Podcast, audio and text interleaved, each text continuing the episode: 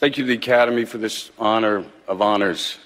They told me I only have 45 seconds up here, which is 45 seconds more than the Senate gave John Bolton this week. I'm thinking maybe Quentin does a movie about it, and in the end, the adults do the right thing.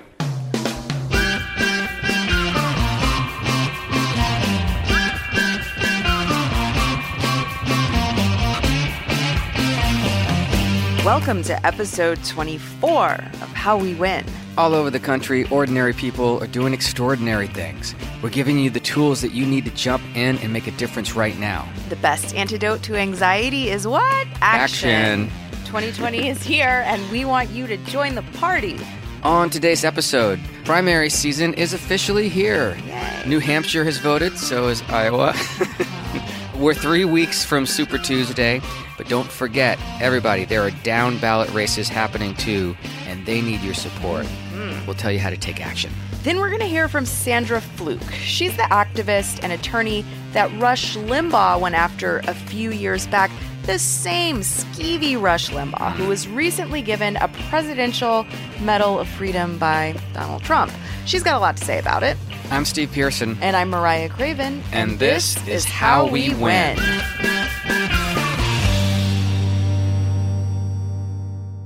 Brad Pitt came out swinging at the Oscars. I did not see that coming. you know, tip of the hat to Mr. Pitt for doing that. Yeah, it was a reminder that just days prior, the Senate chose not to hold Donald Trump accountable for anything. But don't worry, guys. Some of them think he's learned his lesson. Oh, that someone is Susan Collins, who has, who has backed off those comments a little bit and saying, well, maybe I was wrong about that. You but think? I went ahead and, and voted to acquit him anyway. Um, Nothing means anything anymore. no, not to these Republicans. I mean, uh, it seems like this all happened a month ago. Um, it's just, Mm-hmm. it's been so long. It's been really, really hard to watch watch this unfold exactly as we thought it would unfold, but still Sure. really depressing to see how uh, awful these Republicans are, and that no one except Mitt Romney. Let's give Right. him some props for standing up for the courage of his convictions, Right. and also Doug Jones too. Mm-hmm. But what's really clear through all this, and I hope is clear for everybody who has been watching this unfold, mm-hmm. the Republicans aren't just complicit in covering this up for Trump, but they're complicit in covering it up for themselves too, and whatever roles they have to play in this. It's clear that the Republican Party created the environment in which Donald Trump could become president. Oh, yeah. We also have to ask what is our country mm-hmm. and what are we going to do about it? What are we going to do to preserve the values that progressives and Democrats were able to bring in for the last few generations?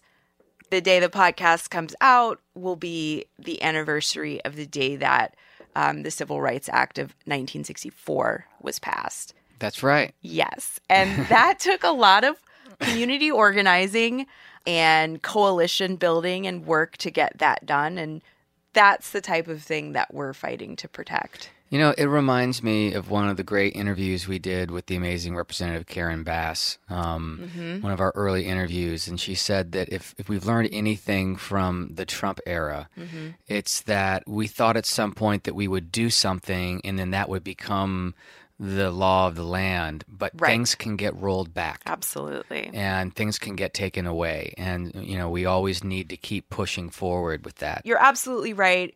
It's also an important reminder that, oh my God, even in our darkest days, when people's rights were actively and violently um, being taken away or withheld by by the very governments that were put in place to serve the people, it's the people who have the power to make that change. So never forget how far we've come and how far we've fought Right.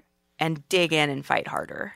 I just want to say, really personally, to a lot of my swing left colleagues and uh, all of our, you know, resistance colleagues, organizers, camp, people who are working on campaigns, volunteers, everyone who's in the trenches who has been living through this last month and feeling really beat up and demoralized by what's gone down with the impeachment, inspired also by the fortitude of Adam Schiff and the impeachment managers.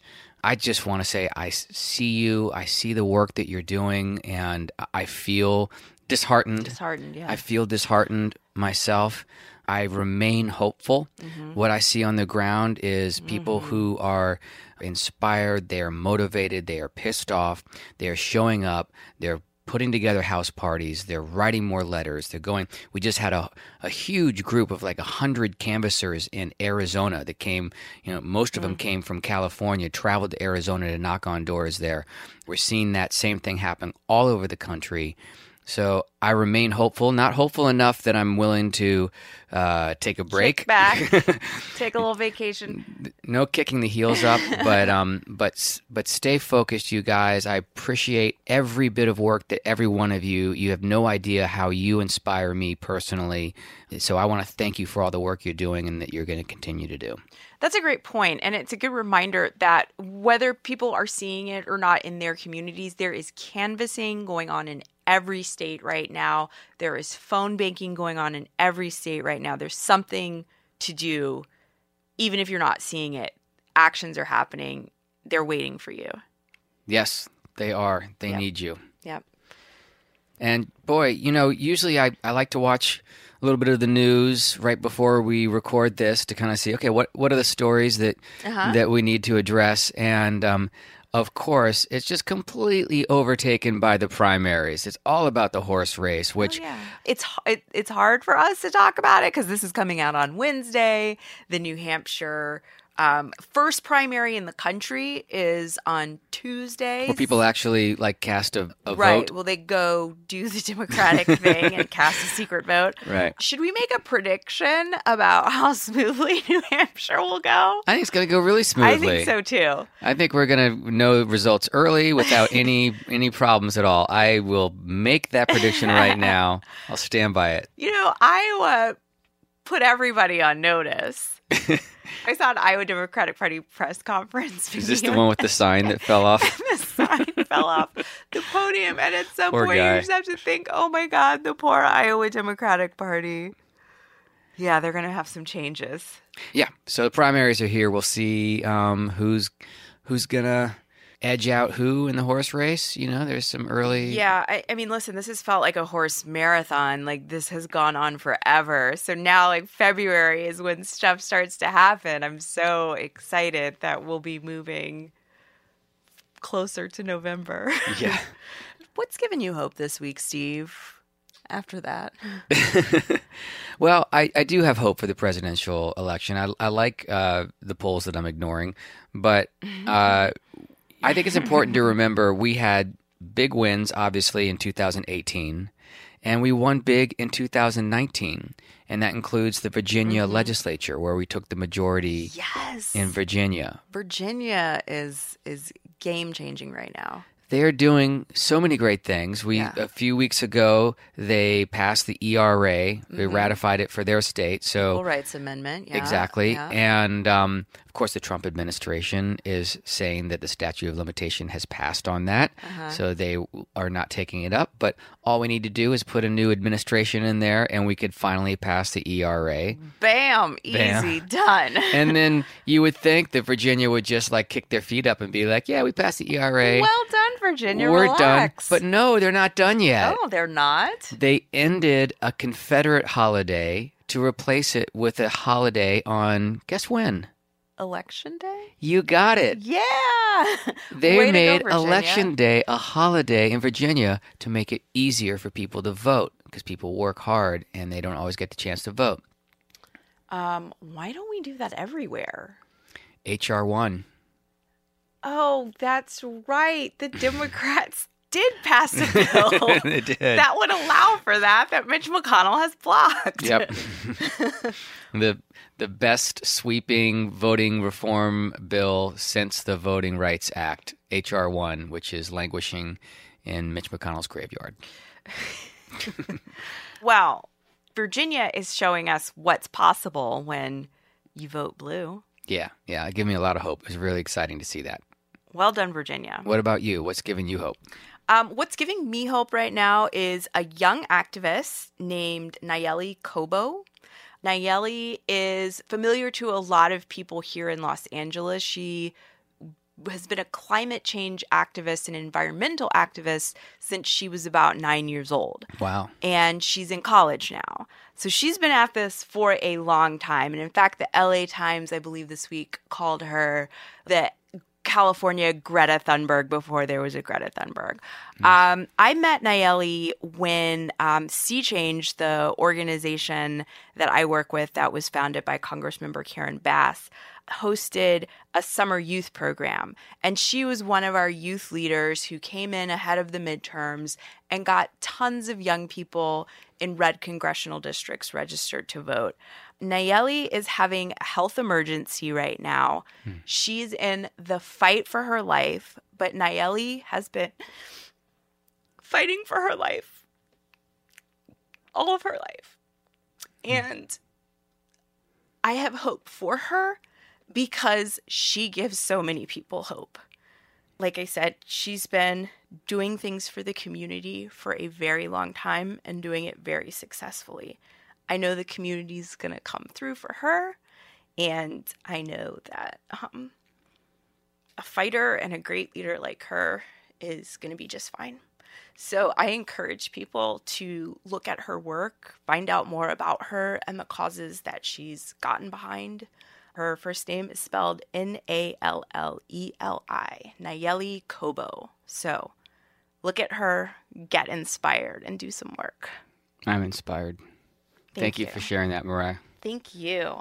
So today for our to-do list, what what do we need people to do, Mariah? So we talked last time about this amazing Phone a Friend February, where you, our listeners, are exposing your friends and fellow activists to the tools and information that we make available via this podcast. That's right.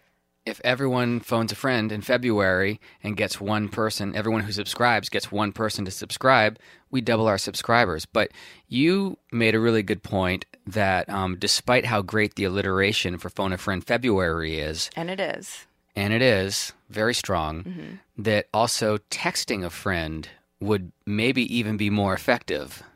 That's right. if you have friends like me who don't answer the phone, then maybe a text with a link to the podcast.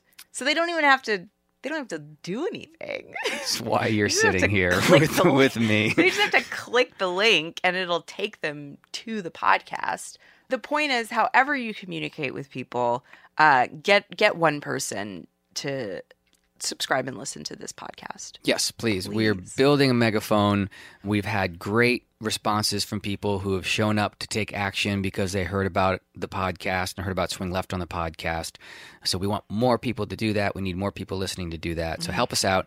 What's this about Valentine's Day? E card? Valentine's Day is Friday. Yay! We have some really fun uh, Valentine's Day e cards that you can find at our store. That's store.swingleft.org.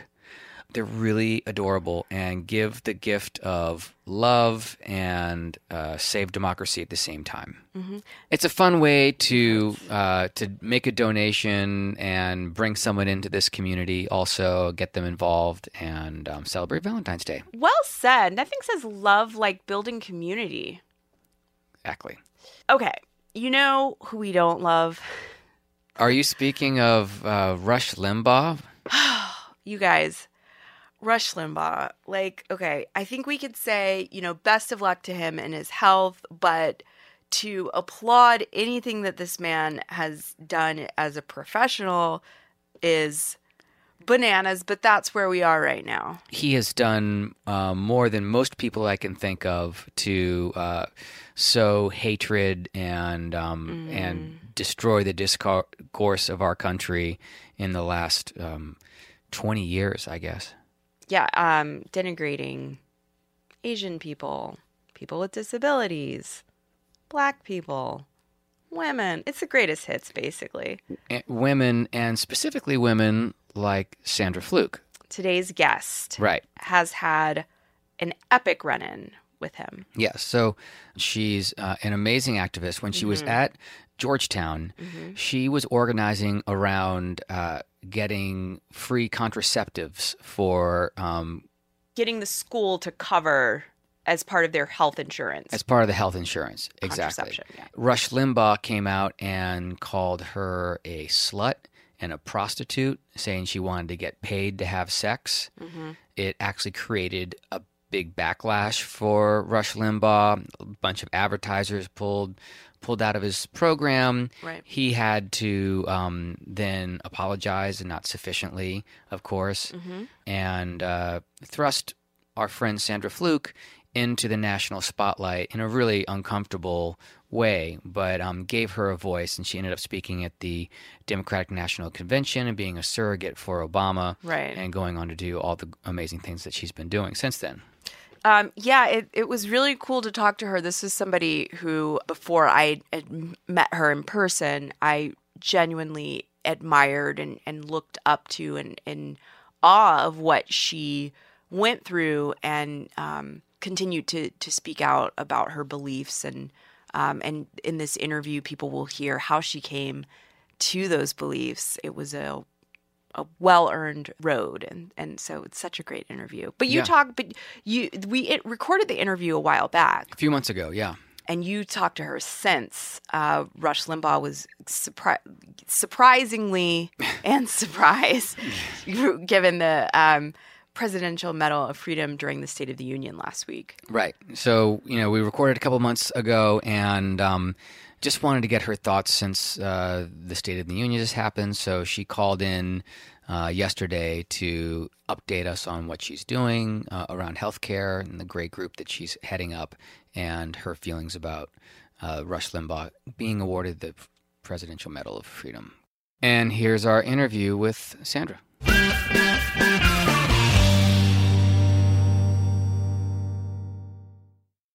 Thank you, Sandra, for calling in. Yeah. I know that I felt horrified and stunned when Trump had Melania give Rush Limbaugh the Presidential Medal of Freedom. It was just a mm-hmm. grotesque stunt that demeaned the State of the Union and the Medal of Freedom itself. Did you watch that and how did that make you feel? Well, I have to be honest. I was actually at the gym when it first occurred. Um, Better but, choice. Uh, when self care, self care. Um, so I went home immediately, of course, and uh, watched the footage at that point. And yes, I, I think I felt, as many Americans did, that this uh, was not uh, an individual who was worthy of that level of honor, and that this had uh, cheapened and demeaned uh, the the medal, um, especially given some of the incredible past recipients.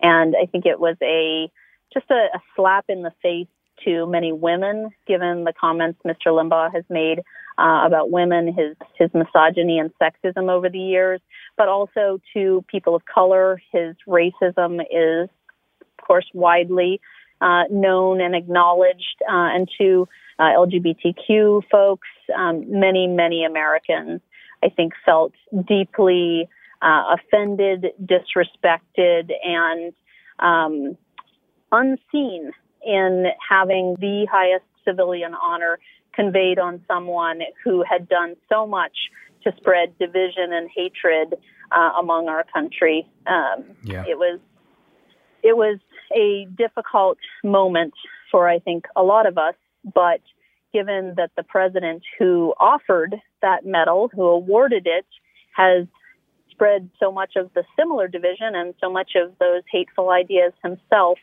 um, I suppose it's uh, not as stunning as it should be anymore. Yeah, I mean, none of this stuff is is unsurprising at this point, but it still is stunning to see it unfold. And I I don't have words for it, but uh, you actually do. You wrote a great op-ed in the U.S. Today in response. Uh, why did you write the op-ed? And for people who haven't read it, what was the point that you wanted to make? Yeah, thank you for asking. Uh, it, it, took me a minute, but I eventually found the words to respond. Mm. Um, so uh, in USA Today, my piece is in my role as president of Voices for Progress and uh, focuses on the fact that you know, obviously, Mr. Limbaugh is suffering some really serious health concerns right now, and I, I certainly uh, wish him well in that fight against his cancer. And I really am glad that it sounds like he has access to the types of health care he needs. Uh, but what concerns me is that he and President Trump, uh, as well as the Republican Senate in particular, have stood in the way of affordable access to comprehensive health care for so many other Americans. And uh, just like back in 2012, I wasn't going to allow this kind of elevation of Mr. Limbaugh to silence me.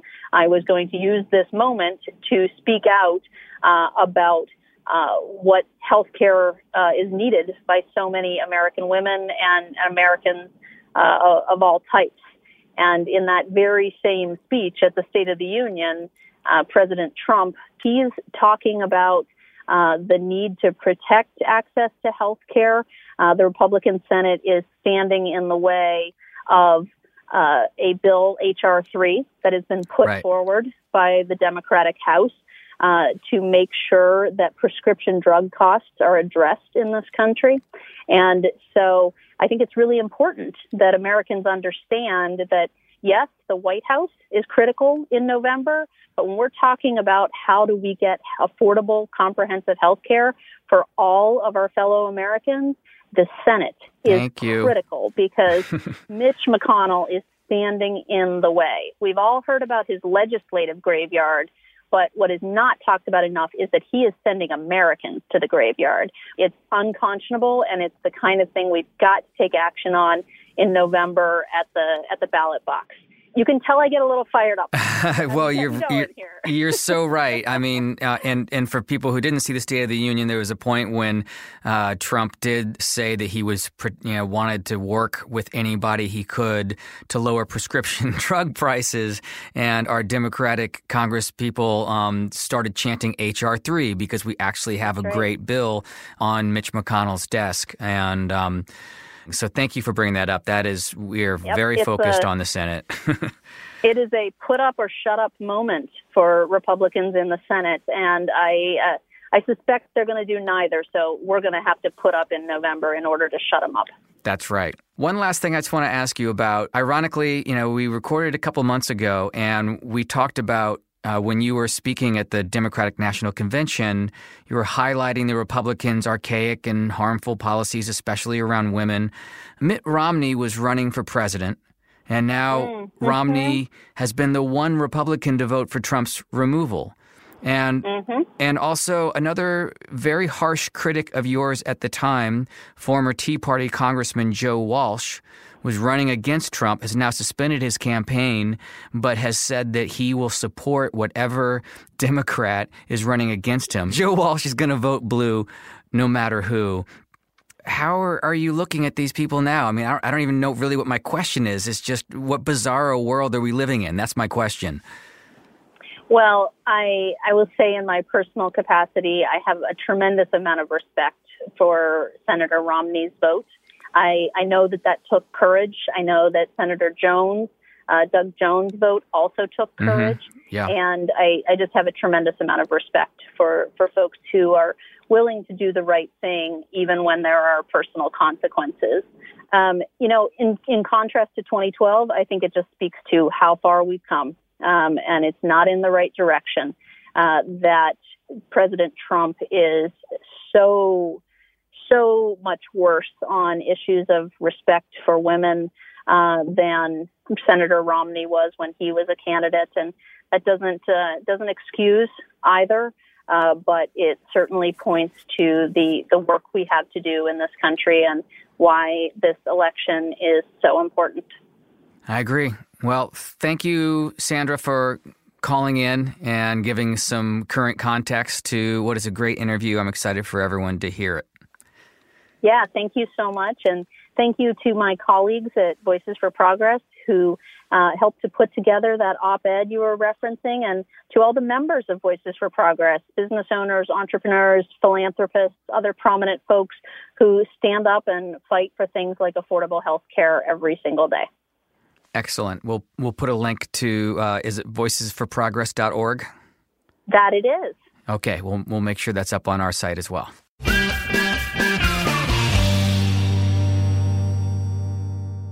We're living through a historic moment in constitutional history. Almost 100 years after the Equal Rights Amendment was first introduced, rumblings about the ERA are back. But what is it? Why has it taken so long? And why should we even care? Wonder Media Network presents a new podcast called Ordinary Equality. Hosted by human rights attorney Kate Kelly, this show explores the amendment's rich history to tell the story from every angle past, present, and future. Kate Kelly's personal experience brings a rare perspective.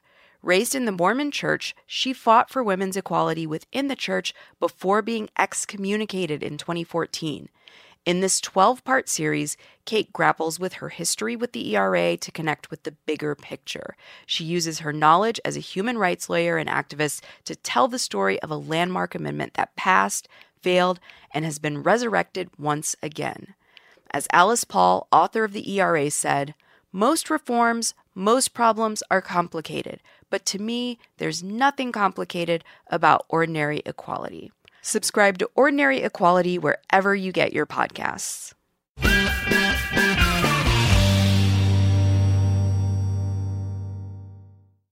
Sandra Fluke, thank you so much for taking the time to talk to us. Thanks for having me. Absolutely. You're you're really known as an advocate for women's rights, as someone who also stepped forward to make their voice heard on really important issues that at the time we weren't hearing enough about. Mm-hmm. We still aren't. But what first propelled you into action? Well, uh, you know, my time doing advocacy started a long time before that. Mm-hmm. Um, but that particular incident, um, I was a law student at Georgetown, and um, you know, I think this is one of the things that gets lost uh, always in these stories is that it's not just one person. There were a whole group of us who were students who were organizing together, and there were professors and staff who were working with us. And we all recognized that there was a problem on our campus mm-hmm. uh, around insurance coverage and whether or not the, the female students on campus had access to the types of health care that they needed, uh, particularly birth control in this uh, this case. And we were organizing around um, real situations we were seeing in our, our friends' lives and our own lives. And we did some surveys and found that there were significant concerns for the students on campus, both economic concerns when they couldn't pay for it themselves and uh, the insurance didn't cover it, as well as some medical consequences and, um, you know, some real emotional uh, impacts of the that type of thing as well. And you mentioned that wasn't where you started. Where where did you start? What was the first thing that you did?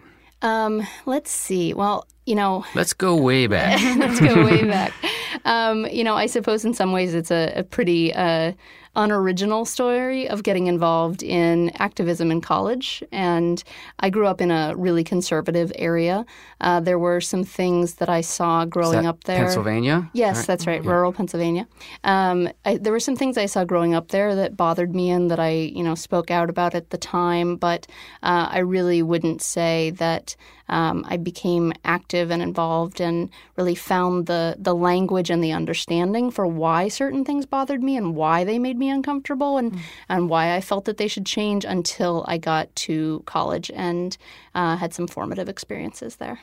Was there something about that advocacy and activism work that surprised you or that was unexpected? I think for me, it was a moment of a lot of discovering a new way of looking at the world and a new political philosophy in the like lowercase p kind of sense of the word. Okay. So when I arrived on campus, I was a pretty conser- had a pretty conservative viewpoint. Um, I actually was anti-choice uh, prior to. Um, actually, I was I, my views were anti-choice till partway through college. Okay. Um, I had a, a number of more conservative views about things like affirmative action or um, uh, gender equality, just a number of different issues. And my very first semester of college, I dropped one of my recommended classes and took an introduction to women's studies instead. Okay. And uh, I think I did that for two reasons. One was that I didn't want to have class on Friday, and so this this fit into the the schedule well. Um, and the second was that I had this this interest in the topic, and it had been something that I'd had a lot of conversations about uh, up until that point. But I also had this belief that you know I am this strong, independent woman. I can do anything I set my mind to. What is this philosophy that says that I have barriers um, that I'm facing? I'm not feeling barriers, right? And I can do and, and, you know this is a, a, very this is a mindset that doesn't take into account my privilege as mm-hmm. an educated white woman for example but uh, that first class where i started thinking more about intersectional feminism and uh, about gender equality uh, in a whole range of ways was very eye-opening and uh, really formative for me and really set me on a different path so, what about working on campaigns? Mm-hmm. What, was your first experience uh, working on a campaign? Well, that came a little bit later for me, actually. Um, I guess it wasn't actually until the Rush Limbaugh stuff broke wide open and uh, I was asked to be a surrogate for the president that I got involved in uh, the electoral side of politics, which is an interesting place to start your mm-hmm. electoral involvement, right? Um, so, yeah. and yeah. just kind of like right away, I'm going to speak at the Democratic National right. Convention. Uh, yeah, well, they have to ask you. You're not allowed to just tell them. But well, yes. no, but I mean, after they asked you, like, okay, yeah. this is my entrance into. Yeah. Uh, you yeah. said little p politics before. I guess that's pretty big p politics. Yeah, it was. Um, it was a pretty. that sounded bad. that's all right. Um, it was a pretty, uh, pretty surreal uh, few months there and a, a pretty unusual trajectory. But um, they did give me sort of a, like a, a, tryout shot at a. I introduced the president at a rally in Colorado. Mm-hmm. So again, not a real ease in kind of approach, but I, I suppose they uh, wanted to see if I would fall apart at least once before they put me on the DNC stage. and you stepped up, yeah. of course. I gave it a shot. Um, you also ran for office yourself, um, mm-hmm. running for state senate uh, in Los Angeles against another Democrat, Ben Allen. What was that experience like, and what did it teach you about organizing? it's actually a piece of advice that I give to a lot of mostly women ask me about running for office, but anyone who's considering running for office is volunteer on campaigns. You don't necessarily have to be staff, but volunteer on campaigns. Try to understand all of that working uh, of the the different expertise, the different areas, different mechanisms, because it's a it's a really intimidating and deep experience when you're the candidate and it's your mm-hmm. political future on the line and you have to make calls um, about what's the right direction to go or not. And you have a lot of strategists to listen to, but um, a lot of these are. Uh, you know, not necessarily right or wrong answer questions. They are um, gut mm-hmm. response and what kind of uh, what kind of person do you want to be? What kind of candidate do you want to be? And um, having that background of watching some other people closely can be really helpful. But your question was just what was it like to run, right? What was it like to run, and what did you learn? What did I learn in that yeah. process? Yeah. Um, I think I I saw firsthand what many of us know, which is how much our political system relies on money mm-hmm. and how oriented toward fundraising candidates have to be in order to be successful, and and how that um, isolates candidates in who they get to talk to and, and what perspectives they get to have and are here. And for me, I was running a really grassroots campaign, had a pretty low average uh, contribution, and did a lot of that type of fundraising. But uh, even my campaign, it, it felt like as the candidate, your focus is so much on the fundraising. Mm-hmm. And that's, um, you know, just a significant problem and something that has animated a lot of my policy and advocacy work since then around getting money out of politics, for sure. Well, that's the the perfect follow up, which is you didn't win this race, but you didn't stop doing the work. No.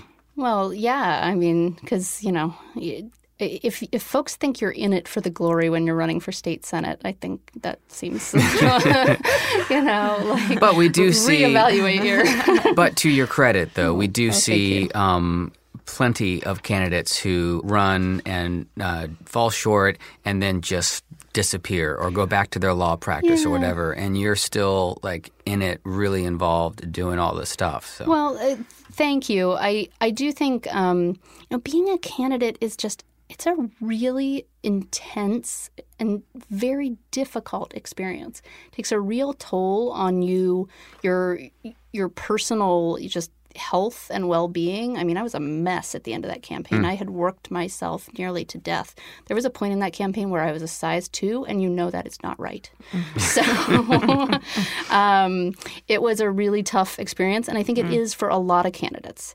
And you know, the way I look at it is, um, and I've said this to many folks, but um, just do the work and don't worry about what your job title is. So whether you win the campaign or not, mm-hmm. I I expect you would be working on all the same issues that you were talking about during your campaign because it's what was important to you, right? Yeah. So you find a different way to do it. Given how hard you just described campaign life, is it something that you would ever do again? Oh, well, thank you for asking, and thank you for giving me an opportunity to talk about the other side of, of campaigns, which is that there are things about them that are marvelous. Yeah. So, um, you know, I think any of us can relate to being part of a team and working Right. toward a goal, something you're passionate about. And I have just the deepest love and respect, and I'm not an especially. Uh, I don't usually talk about like love for people, but um, from the volunteers and the people who supported me in that campaign, uh, that means the world to me. And so it's amazing to be part of that kind of community that's working together um, and achieving those benchmarks uh, along the way. See, that sounds much more like me benchmarks. Love, no, benchmarks, yes. but there's a lot of love in this room, so it's just and I love my benchmarks. I'm a very data driven person. Um, but to not entirely dodge your actual question, um, which I which I could do. I just want to be know, I clear: was- the I was- skill I was is there. Thinking, I was thinking, do I push? Because she hasn't answered the question. no, that's yet. fine. Um, and I think it's I think it's really important to ask candidates who have not been successful to run again, and Yeah. to ask women and people of color, LGBTQ folks. So I will honor that by answering your question. um, you know, if if there's the right opportunity, I would um, be honored to have that opportunity again, and to uh, try to fight for all the things that I, I still believe in, still prioritize, and we still need to make a lot more progress on. Well, thank you for for answering the Yeah, question. for was- not was a dodging it. And, and I'll say, like the way that you described um, being a candidate is so lovely, and I would also add that you can get some of that feeling from working on a campaign, Oh volunteering. yes, it's not with just a being a candidate; it's, being part of it in it's whatever a pretty way. incredible experience and community. Yeah. In, in fact, being part of that team and not asking people for money or being publicly shamed seems like a pretty good That's, formula. that's the thing. Not asking people for money Yeah, would be yeah. great. And um, I mean, we could go down a wormhole talking about money in politics, which we, could. should sometime. we But could. So, when you did speak at the convention in 2012, you spoke about how different futures awaited women. Um, and by the way, if you haven't heard her And speak, now we're in the dystopian one. Yeah. but go ahead. you just stole my line. I literally wrote that down on here in the question. And I mean, if, if for- no, sorry. no, I'm glad you did because it's just what it is.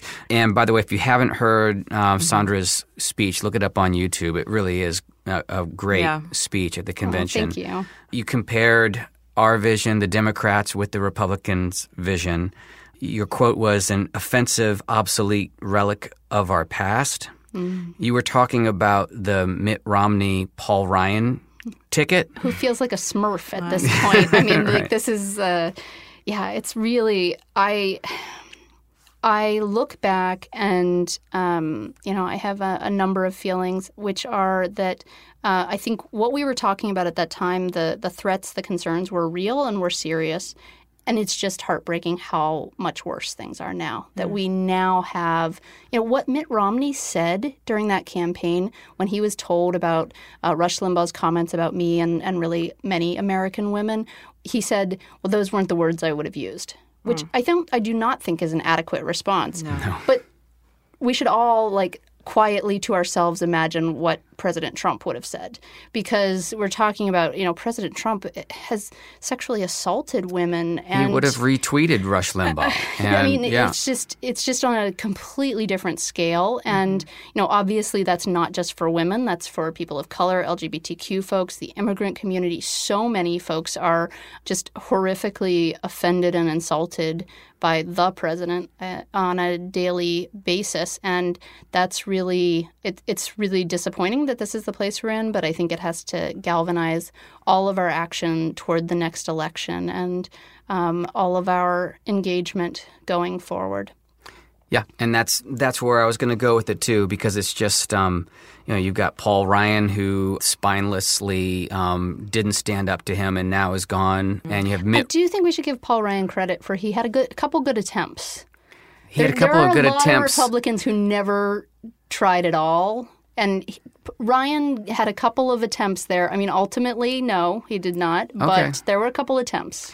Do you, heard- do you think that? Did you expect that Joe Walsh right, would right. would be weirdly heroic? To like, that's not the right word, but Yeah. he's he's he was trying so to take a stand. critical yeah. of you specifically, Yeah, we and had now a few. We had a few mic- uh, exchanged some words. Yeah. Um, I mean, I. Everyone is welcome to the moral side of the fight at whatever time they arrive. Yeah, so, that's so generous. That is fair. that is fair. All right, so we know we have a lot of work to do still, and that's the work that you're doing right now. So, what have you been working on in the wake of this election since Trump has been elected um, to fight for, continue your fight for women Yeah. and equity and, and everything? Um, a few of the things that I've been personally participating in are that I'm doing some pro bono representation of some immigrant clients, um, some special immigrant juvenile status cases, trying to assist some folks uh, who are in, in vulnerable positions. I recently traveled down to the border with Equality California to help shine a light on the conditions there for asylum seekers coming from uh, South American countries who, especially within the LGBTQ community, but any community, there are some really serious asylum claims, folks who are afraid for their lives, who are unable to access that legally guaranteed program because of the, the changes that the Trump administration has made.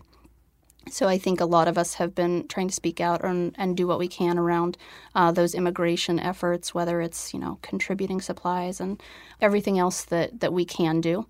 And uh, a lot of folks are actually running for office. So I'm also on the board of Emerge California, where we train Democratic women to run for local office. Yeah, so there's just there's a lot to do. Right. So and we need lots yeah. of people to help do That's all right. those That's things. That's right. And there is a place for everyone, Yeah. no matter what it is they're bringing or what they can contribute. There are lots of lots of places to fit in.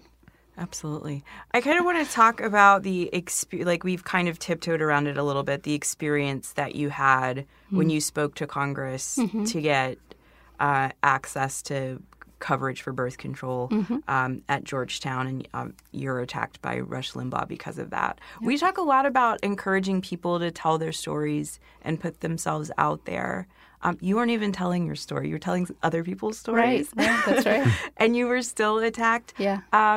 How you, you kind of lived every every woman's nightmare about running for office and, Mm. and, and being on that. How um, do you advise women to prepare for that now? Yeah, thank you for for asking about that.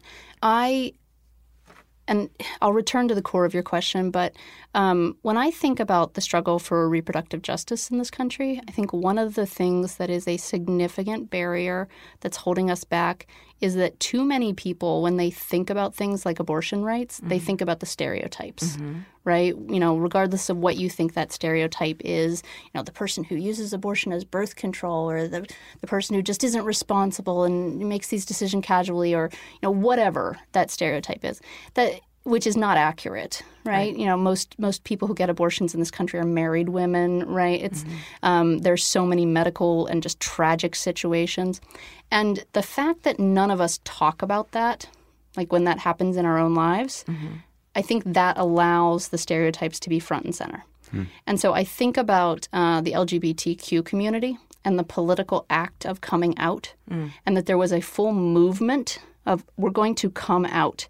And that is what at least a big part of what I believe has changed this country when it comes to LGBTQ uh, equality. We still have a long way to go, but when people started to have friends and family members who they knew who were gay or trans or bi, that was what changed things.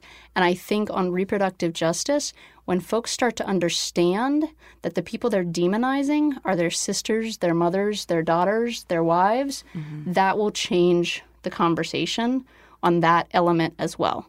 But I, I bring this up because I do not think we can underestimate the value of being public in that way. Okay. However, when I urge folks to think about that for themselves and think about sharing their own experiences and their own stories, you absolutely have to do it in a way that keeps you safe, mm-hmm. keeps you emotionally safe and physically safe, because unfortunately, we live in a time when there is actual violence around these mm-hmm. issues, as well as the emotional damage that can be done of uh, revealing a very sensitive and deep and painful part of yourself and not being met with a, a mature response. Right. So find the space uh, where you can do it in a way that takes care of you. But I do think it is vital and important, and I salute the women who have shared not other people's stories as I did, but their own, um, and stepped forward. I have, um, you know, folks close to me who've done that, who I respect enormously. Mm-hmm. Now, that said, I do think that one of the challenges we have as women in this country is that we make too large what it would mean to be publicly insulted or slut shamed or eh, these kinds of tactics. Mm-hmm. They're awful.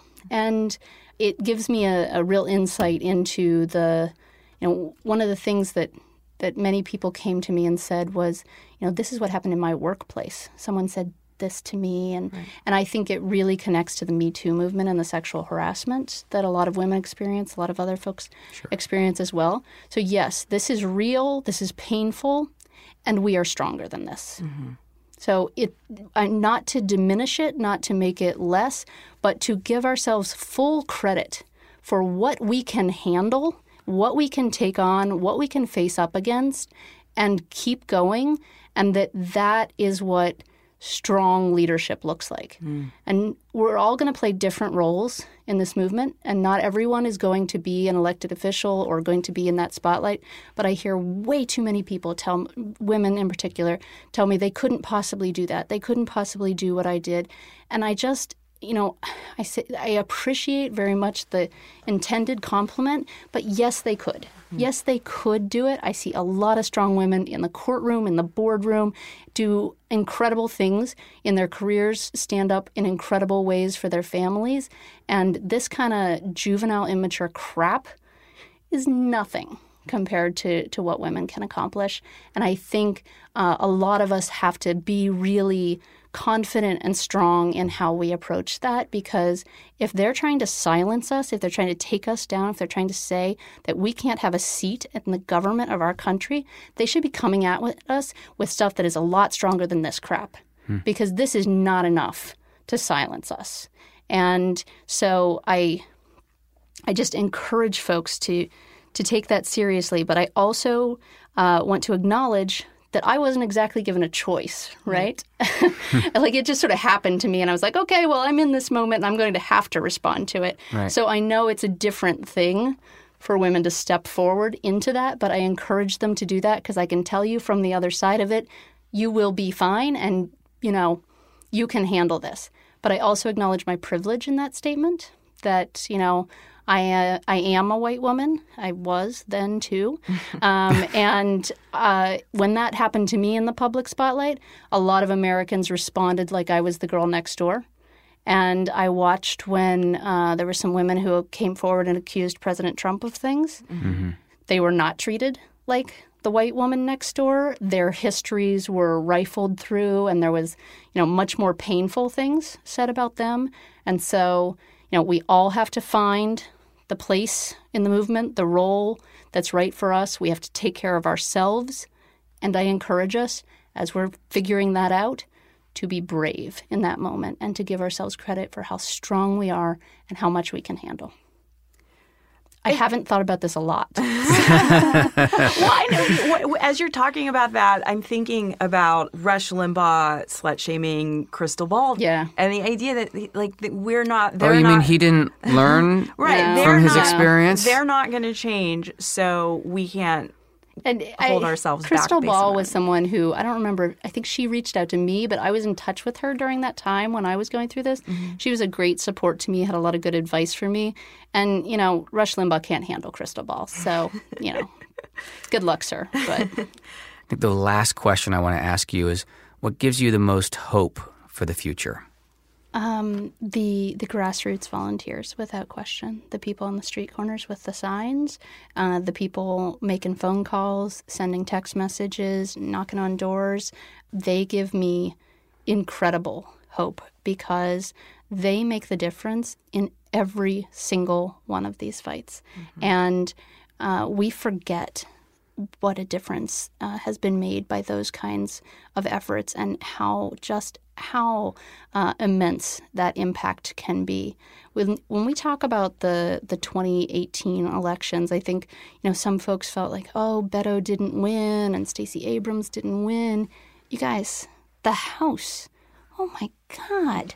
Those were the districts that, for how many cycles? For, you know, almost 10 years, it had been just described as a mathematical uncertainty. I once had a reporter in, I think, the 2014 cycle ask me if Democrats were going to take back the House, and I laughed and said, no, actually, I can do math. okay, which was not my best moment, and I ended up having to like do cleanup um, lest I offend uh, Leader Pelosi at the time. But those were just districts that were written off as impossible, and we took so many of them. Yeah. I mean, look what was accomplished by that energy. And so that energy coming into 2020 gives me a lot of hope. It has to be sustained energy, it has to be strategic energy. We have to keep going, but it is up to us whether it's going to happen or not, because that is the difference maker, period. Awesome. Let's leave it there. That's the that's the point. Sandra, thank you so much for being here and Thank you guys sharing for having sharing your me. story. Yeah, Yeah. it's really great. My pleasure. Thank you for joining us today, and thanks for stepping up and taking action. This is how we win. We win when we all get involved, and our work has to start now. Who would you like to hear on the show? What topics do you want to discuss? Let us know by emailing us at podcast at swingleft.org or call 347 WIN 2020 and we may play your message on our show. Can't be your phone a friend February, though. Gotta phone someone else, too. 347 WIN 2020. Thanks to everyone who subscribed, rated, and given nice reviews. They've all been nice. It's great. if you haven't yet, please subscribe on Apple or wherever you get your pods. Share on social media and use the hashtag HowWeWin2020. Check out our page at swingleft.org slash podcast. And, of course, sign up to volunteer. We appreciate you so much for being here with us and are excited to bring you more from the field next Wednesday. See you then.